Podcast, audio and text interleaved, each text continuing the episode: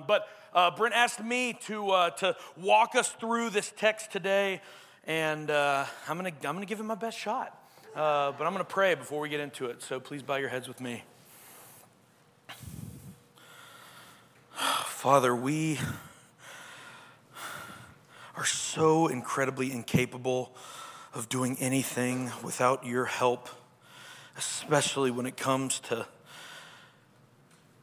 opening your word, understanding the things that we see inside, and, and, and delivering them to your people for their edification. God, we are just tools in your hand. And I pray that you will help as we dive into this text tonight to, to humble all of us. God, that everyone in here will be humbled the way I've been humbled in studying it. Lord, that, that you will grow us and mature us from, from a, a, a infantile faith, God, to a strong faith capable of digesting the deep truths of your word. But I can't do it without you. So, Lord, please don't let me get in the way of your perfect word. God, may you minimize all of me up here and maximize all of you. Jesus, it's in your name we pray. Amen. All right, First Corinthians chapter 3. Uh, starting in verse 1. But I, brothers, so before we take a, a deep dive into the complex relationship uh, between the flesh and the spirit and the sins of the Corinthians regarding their spiritual maturity, Paul makes sure to take care to call them brothers. Uh, because what he's going to say is about to sting. Uh, how many of you know when you're about to have a hard conversation, sometimes it helps to preface with just a little bit of, hey, I love you, but what, what's, what's coming, it's gonna, it's gonna hit hard. Uh, Paul wants to remind them, right? We've got to, we've got to be reminded too uh, that, that, God's plan for uh, redeeming himself a people is important for us to remember that God's, God's goal is a family a, a family that is eternally holy and eternally Christ like. That was his original purpose in Eden. It's still his purpose today. We are all a part of that plan, no matter how heinous uh, the sins in our lives. Uh, Paul wants the Corinthians to feel the weight of conviction but not so much that it discourages them. And we need to approach the text in the same way because we are brothers. We are part of the same family as Paul. Uh, and we want to be convicted. But if we're finding conviction so much that it discourages us, then we're forgetting the beauty of Romans 8 1. There's no condemnation for those that are in Christ Jesus. So we should find in this text today both warning and hope. So he says, But I, brothers, could not address you as spiritual people, but as people of the flesh, as infants in Christ. Oof, yeah, come on. That hurts. Anybody in here manage people for work? A lot, we've got a lot of managers in here. You know what it's like to have to talk to a grown adult like they're a child. It's terrible. It's not an enjoyable thing to do. Uh, it, we never start there, or you're a terrible boss. Uh, but uh, it's sometimes we are forced to have to speak to somebody and, and really bring it very, very low to say, listen, I, you're not getting this. Uh, this is uncomfortable for me, but I've got to talk to you like a child.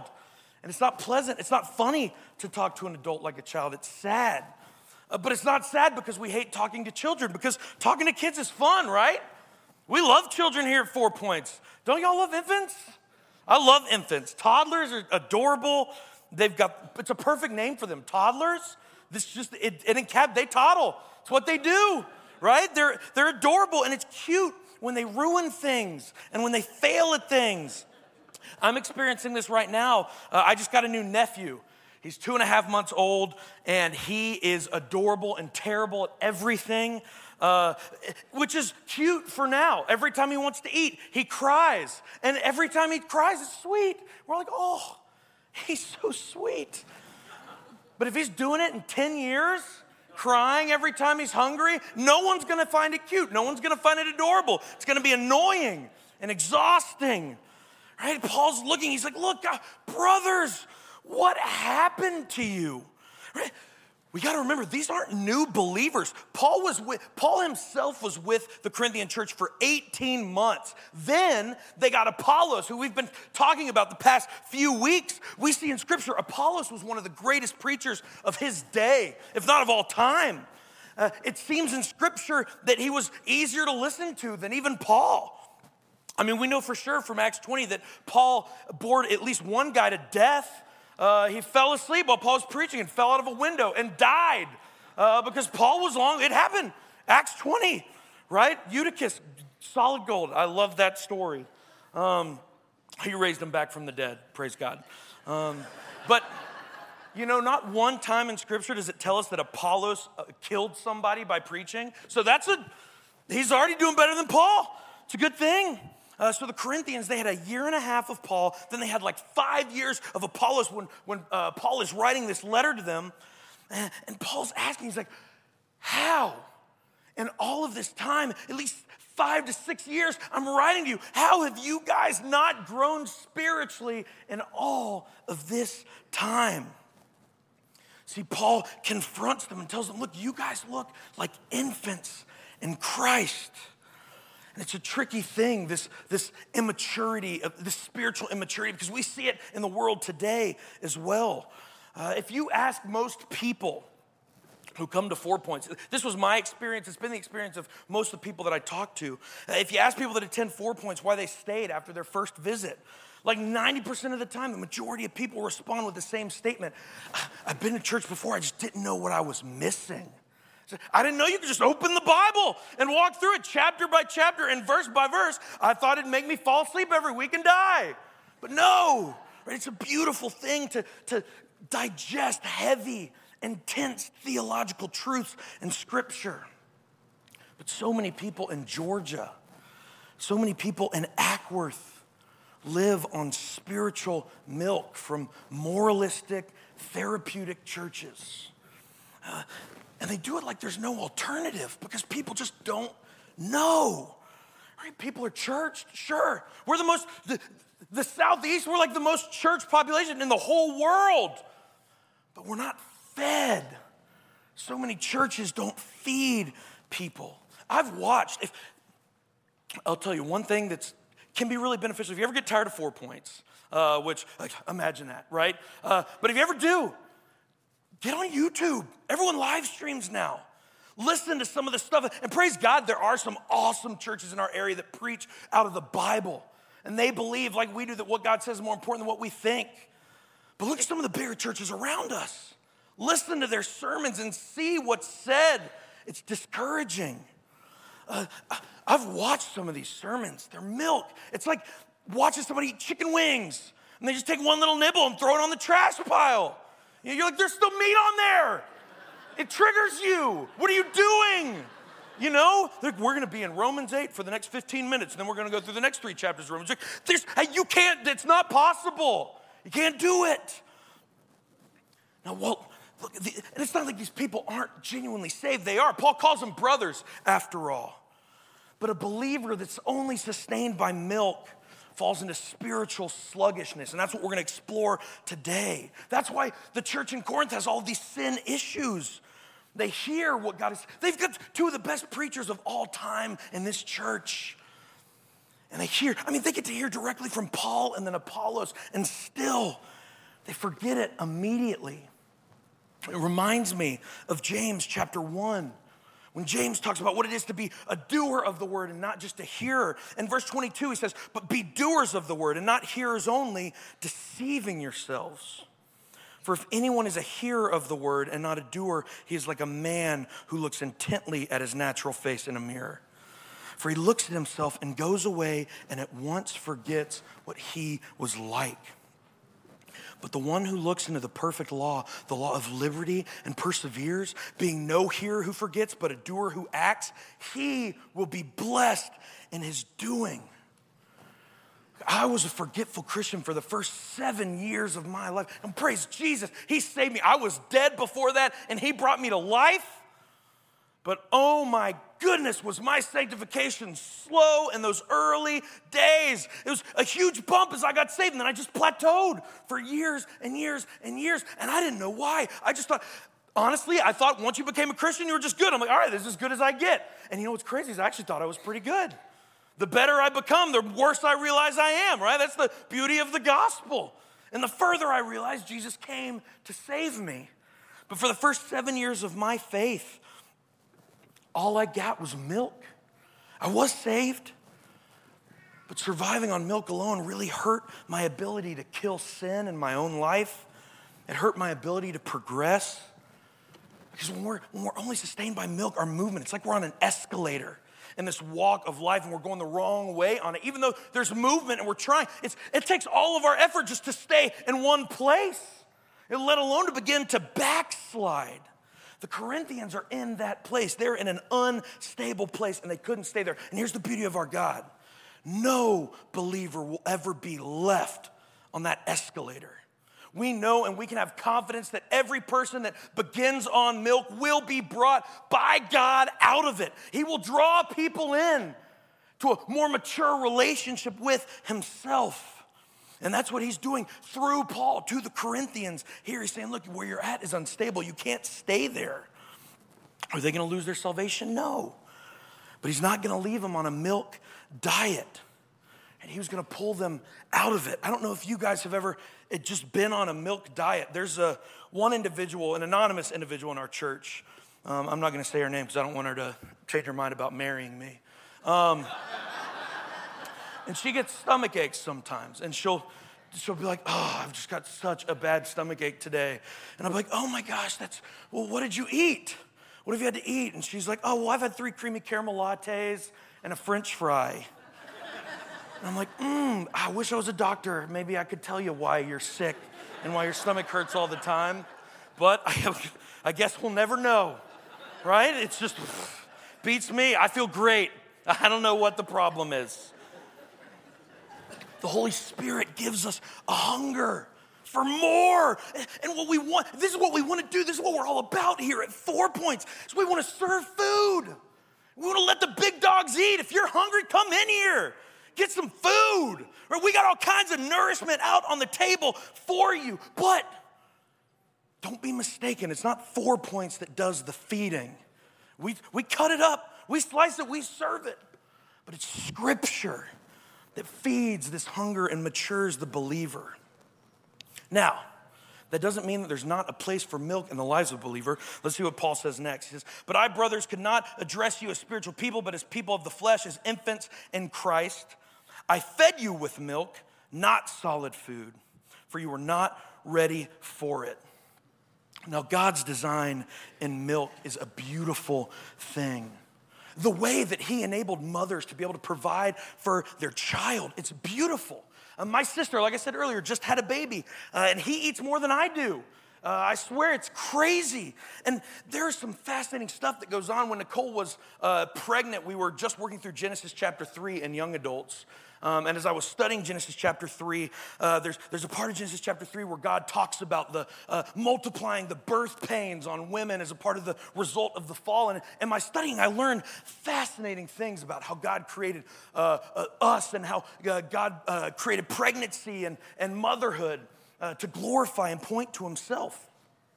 There's fascinating things that occur in God's creation of people and needing milk to sustain themselves. And one of the things I was studying is about how uh, some of the chemicals produced in breastfeeding can actually uh, hormonally make women forget some of the pain of childbirth. It's fascinating. Uh, God made babies to be dependent on their mother's milk, which is beautiful, but it also benefits the mother. Uh, in Isaiah, God even uses breastfeeding to illustrate his own love of his people. He says his love is even greater than that of a woman feeding her child. Because everyone can see that a mother's love to feed her child is a beautiful thing, right? But it's not beautiful forever. Eventually, there's a point where it becomes weird. You can't make a claim on an age, but I'll say 16, too old, right? That's disgusting. It's bizarre. Uh, if, if a child could say, Thank you, mother, I was famished, they're too old for that. no, thank you. It's, it beca- but but it's, it takes something beautiful for a child, and becomes disturbing. It's funny, but it's true. That's why, that's why God's saying this. Right? There are some things that are okay for babies that are not okay for adults. There are things that are cute for babies that aren't okay for adults. Messing up your ABCs for a baby, adorable. For an adult, that's a DUI. Can't do it. You go by the toddler's room and there's kids talking to the paintings on the wall, and you're like, oh, that's so precious. But if a volunteer's doing it, it's your last day.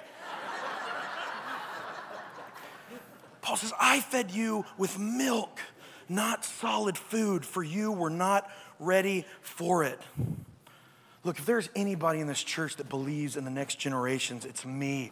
I get to spend so much time with our kids and our youth. And I would put our students up against the adults of most other churches any day. I would, I'll tell you, I would put our trek room, they would bring the hammer down on a lot of other ministries in this area. Uh, people walk into the trek room all the time and they come uh, to our student ministry and they say, this, Whoa, I've never seen kids like this. And that is exactly what I said my first day. I'll never forget uh, when Joe Burrows was the youth pastor here. My first Sunday, I came from a megachurch that had more students uh, on a bad Sunday than Four Points had in eight Sundays combined. And I came in and I was like, I know everything I need to know about student ministry. I'm gonna be able to come in here, I'm gonna volunteer at Four Points, I'm gonna flip this thing around. And I remember coming in and I and Joe said, my first Sunday, he said, All right, guys, next week we're starting our two year walk through the book of Genesis, chapter by chapter and verse by verse. And I was like, This is why there's 30 kids in this room. I was like, This guy, this is the dumbest thing I've ever seen. You're gonna walk them through Genesis? All of, I can't even sit through all of Genesis. This is crazy. How prideful and vain was I? To think that size, that, that numbers correlated to spiritual maturity. Then I sat down in a small group. I remember it was the seventh grade boys. And the last church I just left, I just graduated a group of seniors. And these seventh grade boys talked about Jesus in a way that intimidated me. Why? It wasn't because of Joe. Right now, it's not because of me. It's not because of Aaron. It's not because of anybody on staff at the church. It's scripture. We don't dumb it down.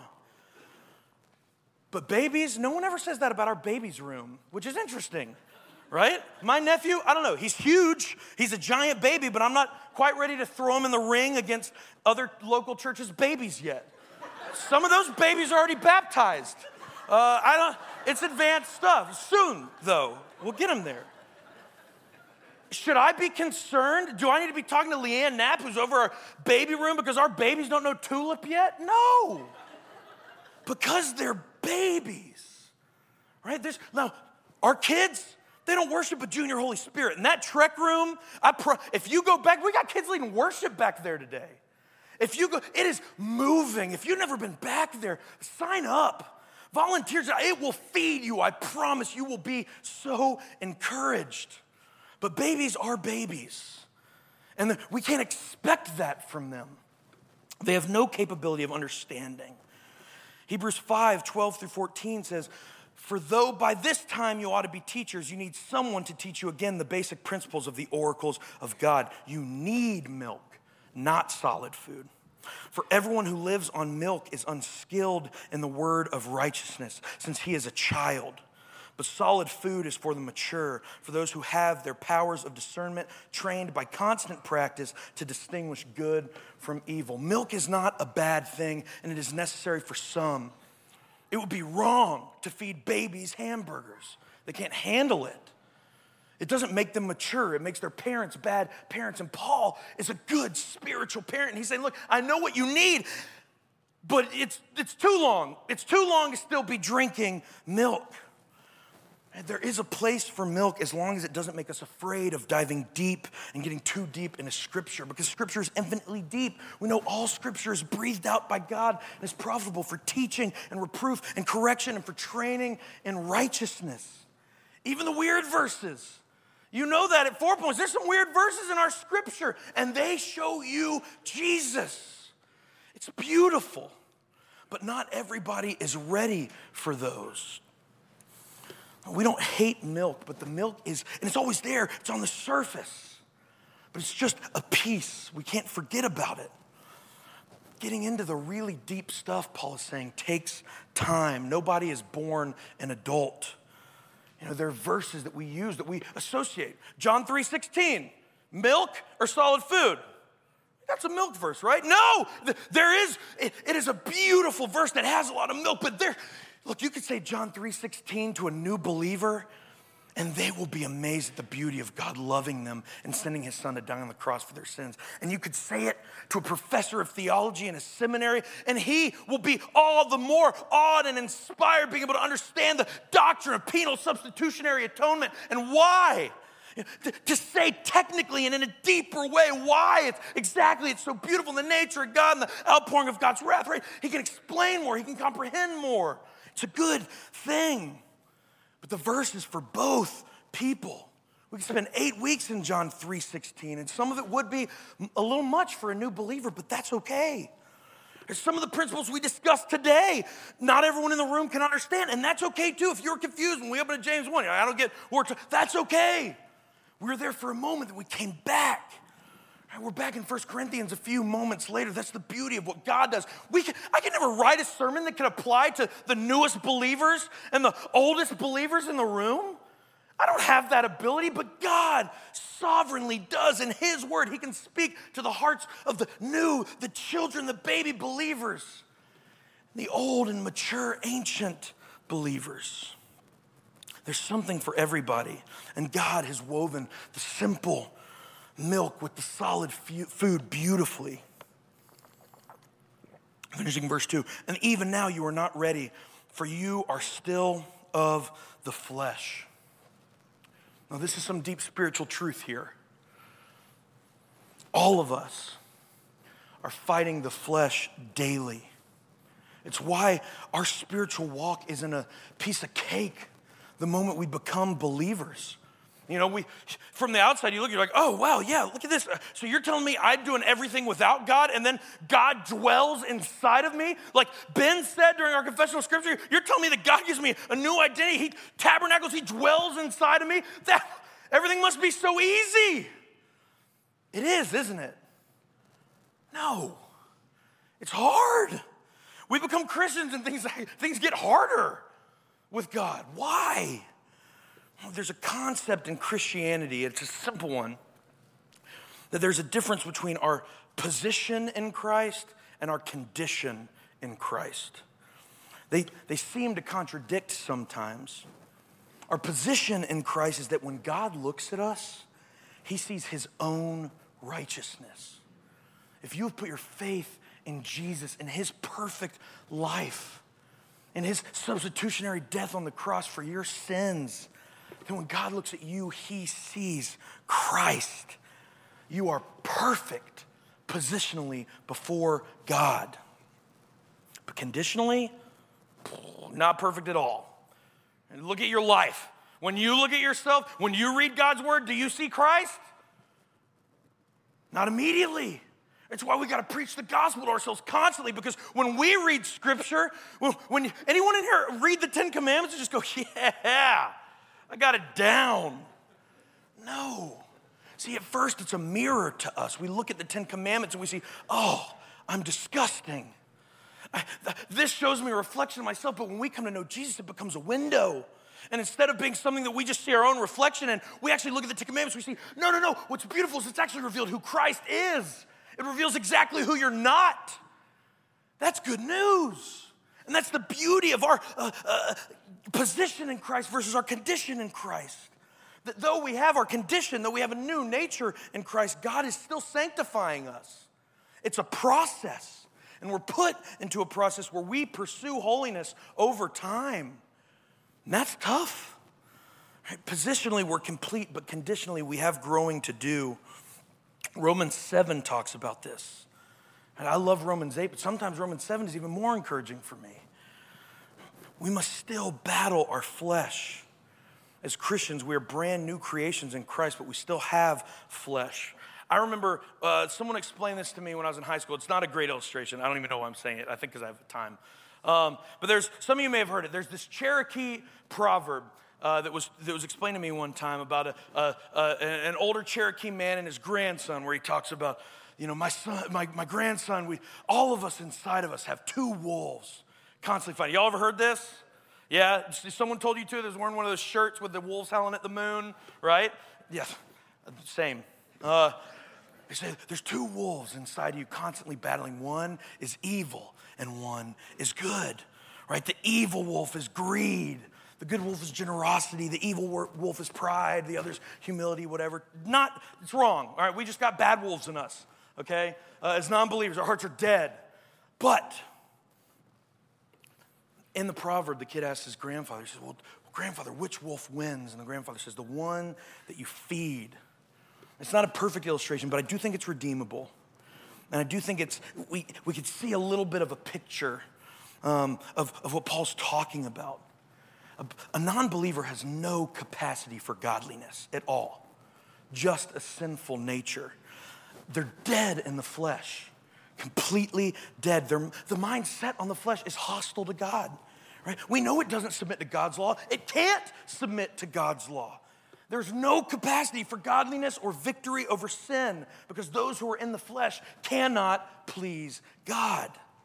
A believer, though, is not in the flesh if in fact the Spirit of God dwells within us.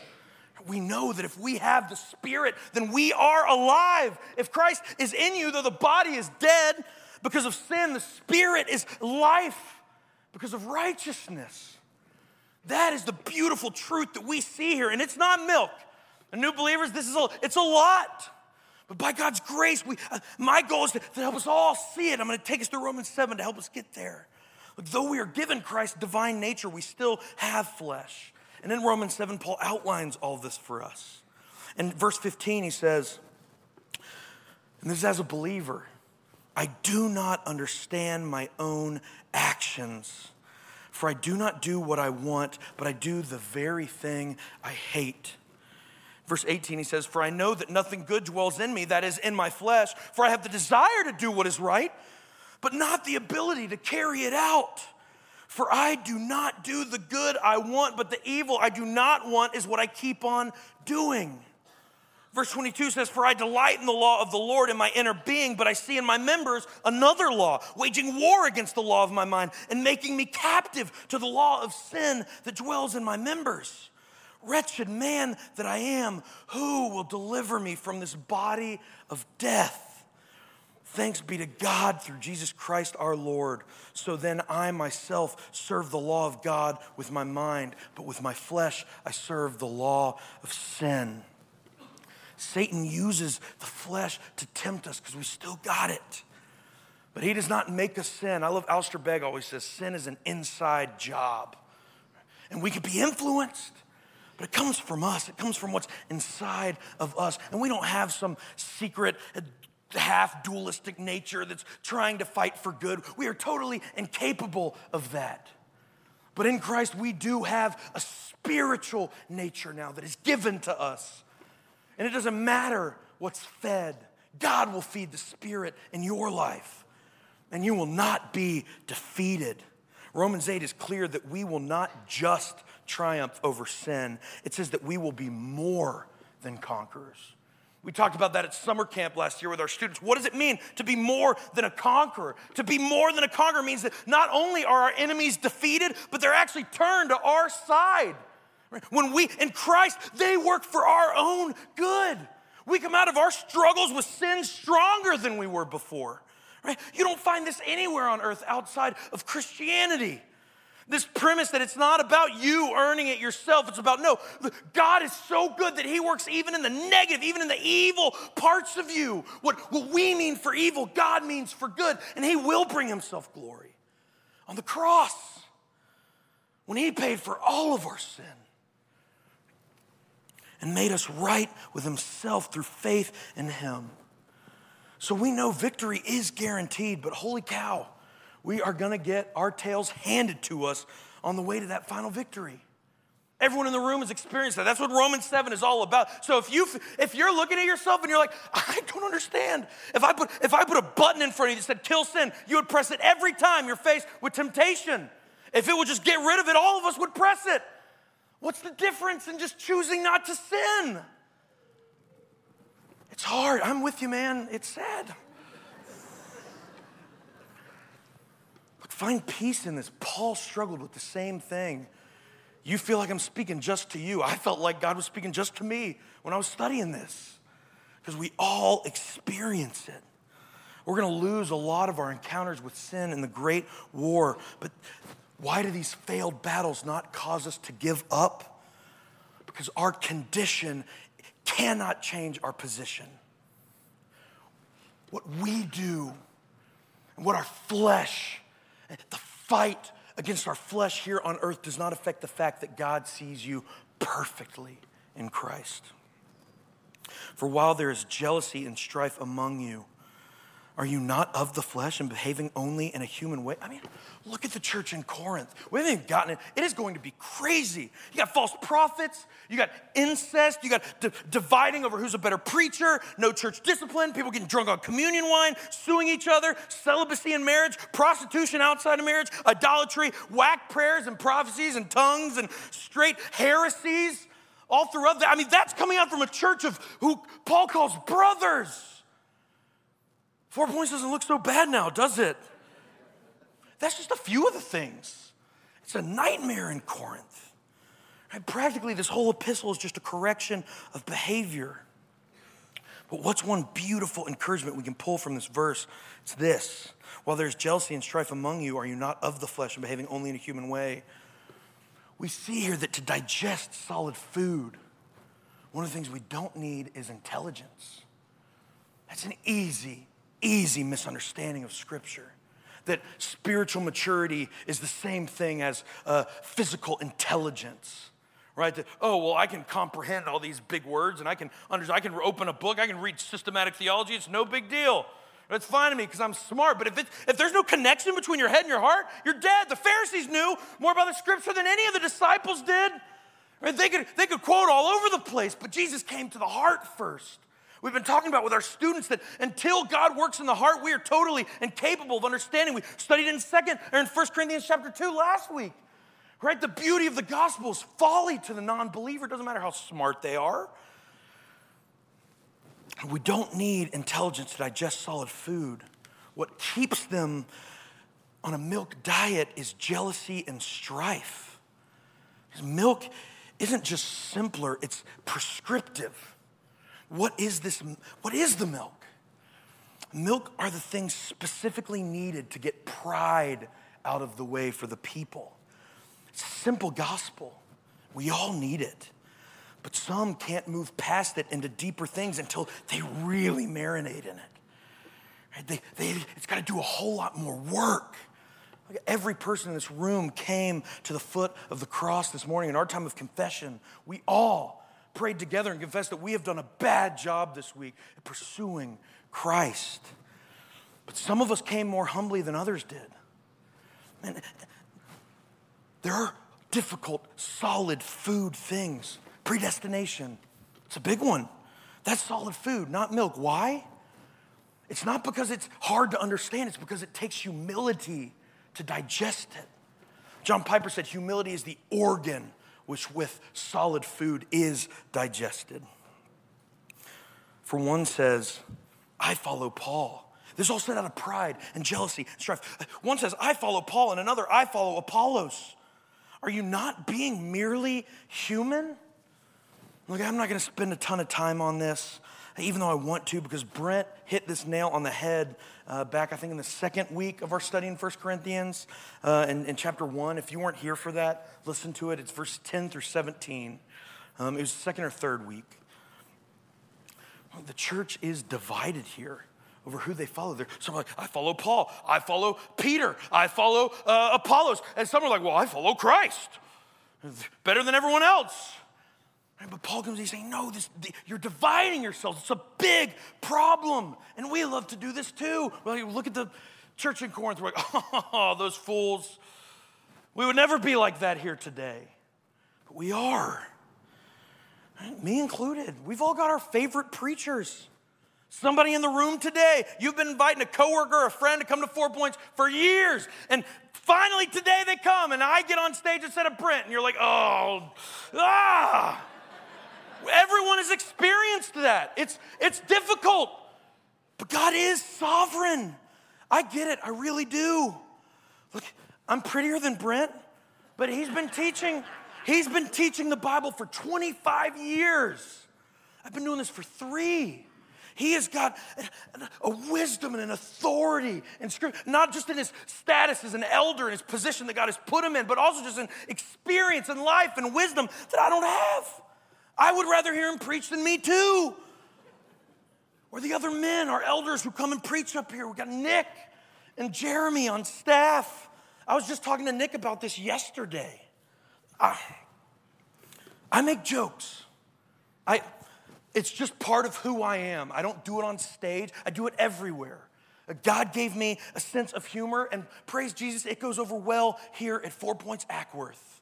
Praise God, because Brent's funny too. Obviously, everyone here appreciates humor, and that is a good thing, but it's not the most important thing. Some people like my sense of humor, some don't. I see everyone's faces when I make jokes. Some people are like, the whole time.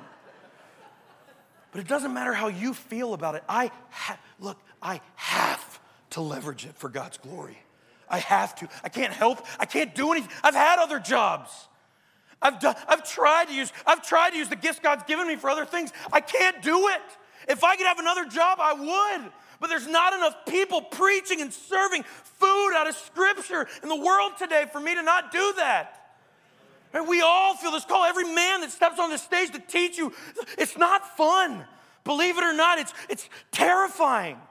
I barely slept last night because it's, it's a weighty task to get up here. I mean, God, God Himself in His Word gives us reason to be terrified to exposit Scripture to His people. It is a weighty call. And praise God if He can use my humor to help you stick with me, but laughter can't be your gauge. Engagement can't be your gauge. Maybe we have preachers here that don't engage you as long as Brent does. But Paul bored a guy to death. You gonna tear out half the New Testament?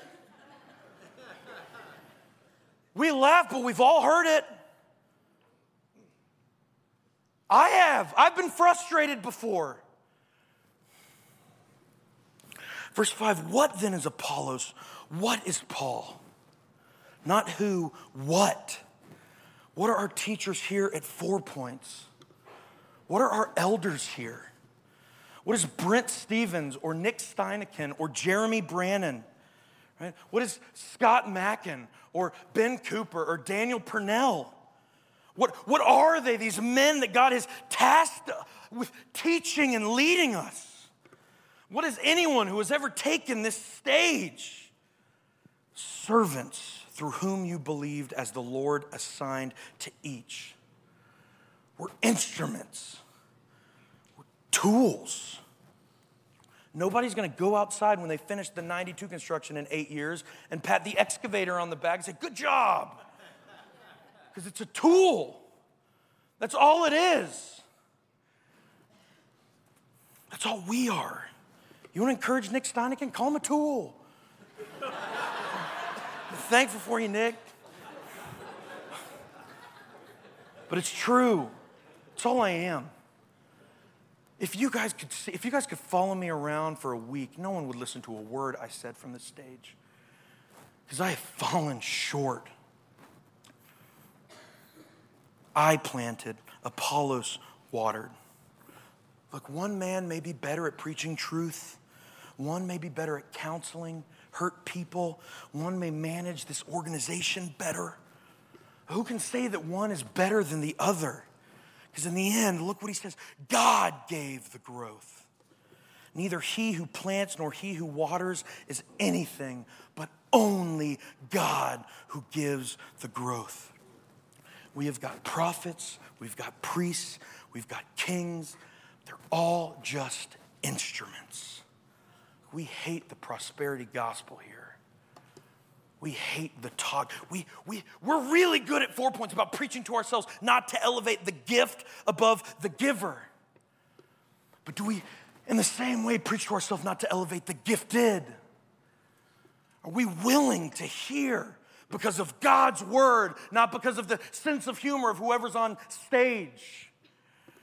Are we less receptive to words from one of our church leaders than from others? Why? Because we're babies who can't digest the meat if it's not cut up just the way they want it to be. Right? Anyone here tried to feed a picky baby? It's exhausting. Did you ever go, you know, you got a point, baby? You heard this? No, it's stupid. No one can be convinced by a kid to not make them finish their plate.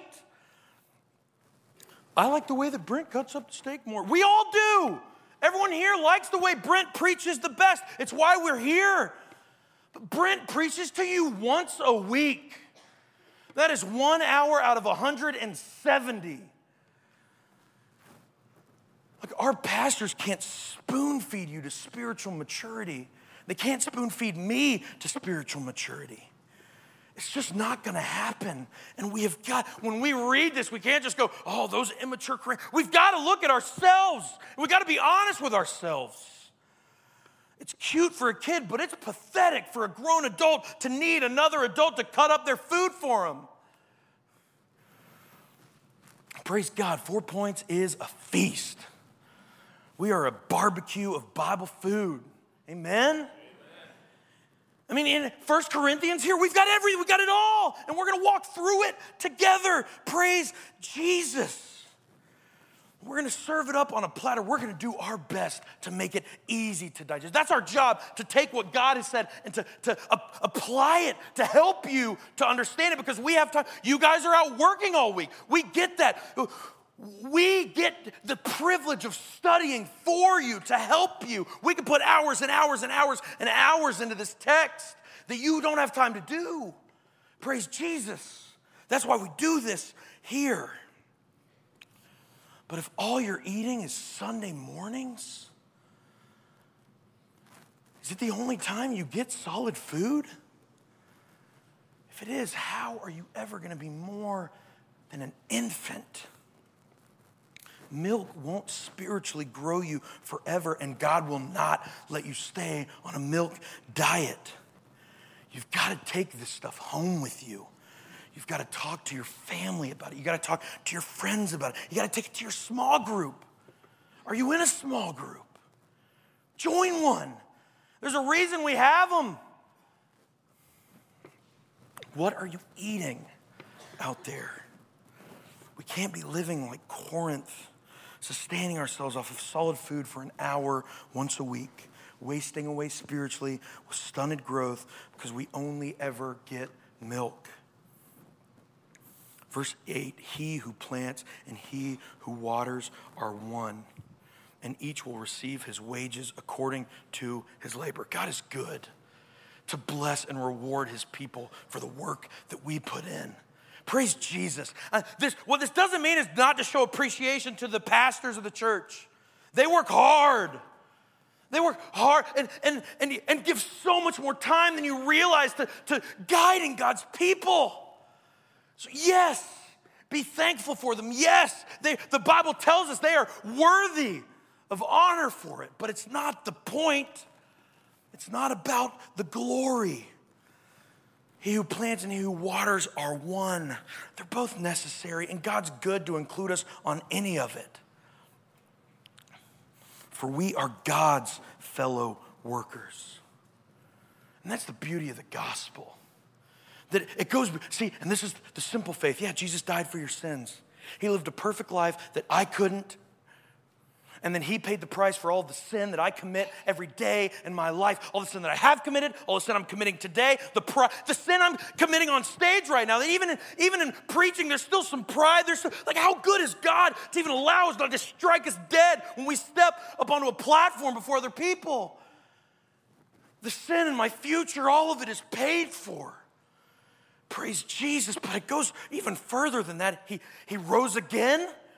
He conquered sin and death. He conquered hell and the grave. He took it, God's wrath upon himself for us.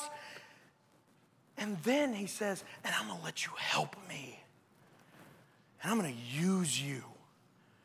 You people who are the reason for the cross. He says, you, now you get to come alongside me and you get to be a part. How many of you know, how many of you with kids know the beauty of when you serve alongside your child? It's an amazing thing. Even when it goes poorly. Have you ever been on a service project that was just a disaster? Well, what beautiful moments those are when we get to spend time together and we can just say, it's just amazing that we get to help It's miserable work, it's hard. We're sweaty and tired and exhausted, and preaching the gospel and sharing in the community is not easy.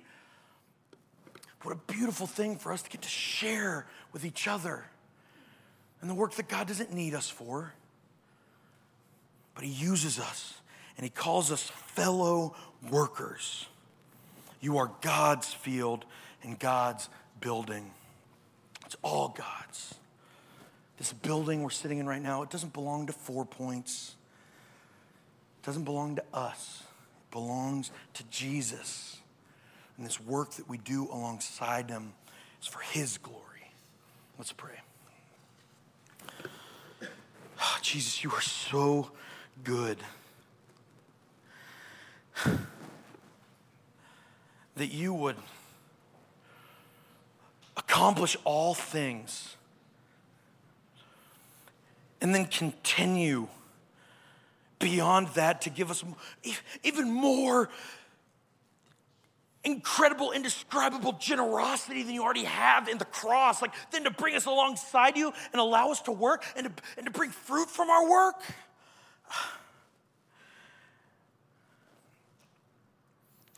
Thank you, God. May everyone in the room today go out into this world this week and not be just reliant on milk. May, may you bring us all the way that you have brought the church in Corinth out of their infantile spiritual nature. Will you yank everyone here out of that nature? God, will you begin to grow us, give us stomachs to digest the solid food? And not that we'll get puffed up God, but that we may know you better, that we may see even more how far you came to save us and to bring us along with you. Jesus, it's in your name that we pray. Amen.